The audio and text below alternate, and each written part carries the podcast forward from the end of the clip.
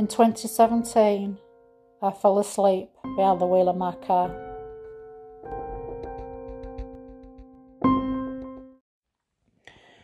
This was a very scary wake up call, and thankfully I was stationary at the time.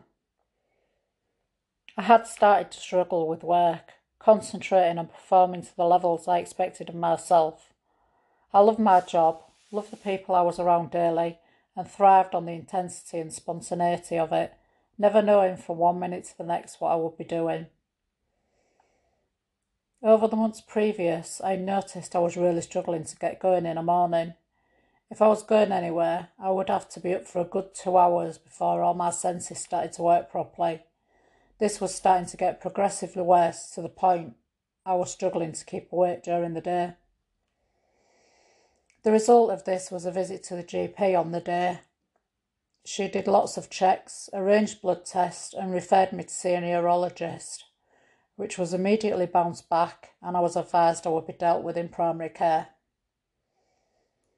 Now, this will become more apparent as I go through this, why that neurology appointment was pertinent to my whole illness. Over the next few months, my symptoms got worse. The constant fatigue, permanent headache, brain fog, aching limbs. All this time, my GP was putting it down to fatigue and eventually referred me to the chronic fatigue clinic. I attended the chronic fatigue clinic in March 2018 and after a thorough examination, I was informed I did have CFS, but the consultant replied due to my history of a possible TIA in 2013, where both a lesion was found on my brain and I had a positive lumbar puncture. He wanted me to also see the neurologist to rule anything else out. I went back to my GP and managed to secure a neurology appointment. Because I paid for the neurology appointment, I saw the neurologist within the next couple of weeks. He informed me I had positional vertigo, gave me some exercises to do, and ordered a CT scan. Not really knowing why it was, more of a let's just see. I actually ended up going for an MRI scan a couple of weeks later, and I knew at the time there was an issue as a consultant radiologist kept sending me back into the machine including requesting contrast. Following my scan, I got a very quick follow up appointment. Well, three weeks, but in this day and age, that's quick.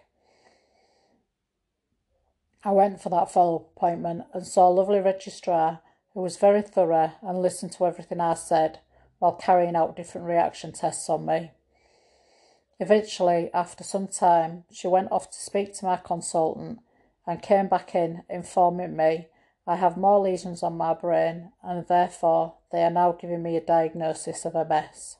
Oh, and migraines, which I've had for years and never really done anything about, just in my usual way, got on with it. In all honesty, and it might sound strange, but I actually breathed a sigh of relief. At long last, this bloody illness had a name.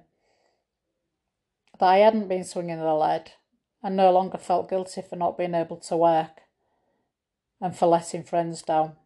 I now had a way forward, admittedly slowly, but a way forward.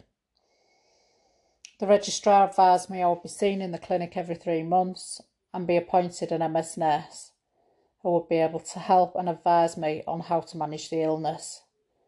She asked me if there was anything I wanted, and I immediately said I wanted to get back to swimming and fitness, which was not recommended when I had the CFS diagnosis.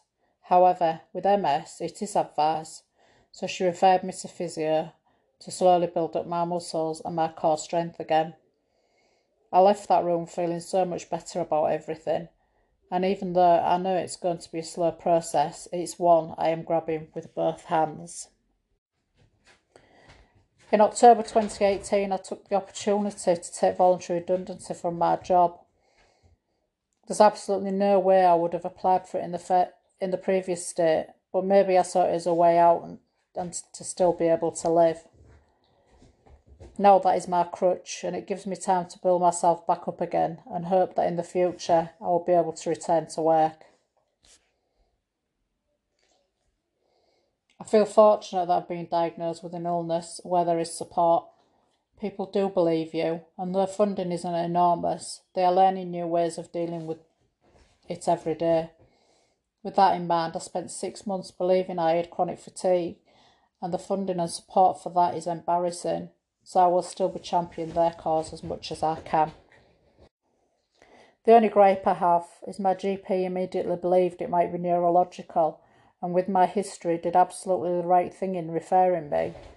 What I would like to know is who makes the decision for you not to see the neurologist, as this could have been diagnosed a good six months earlier in which case I wouldn't have been so deconditioned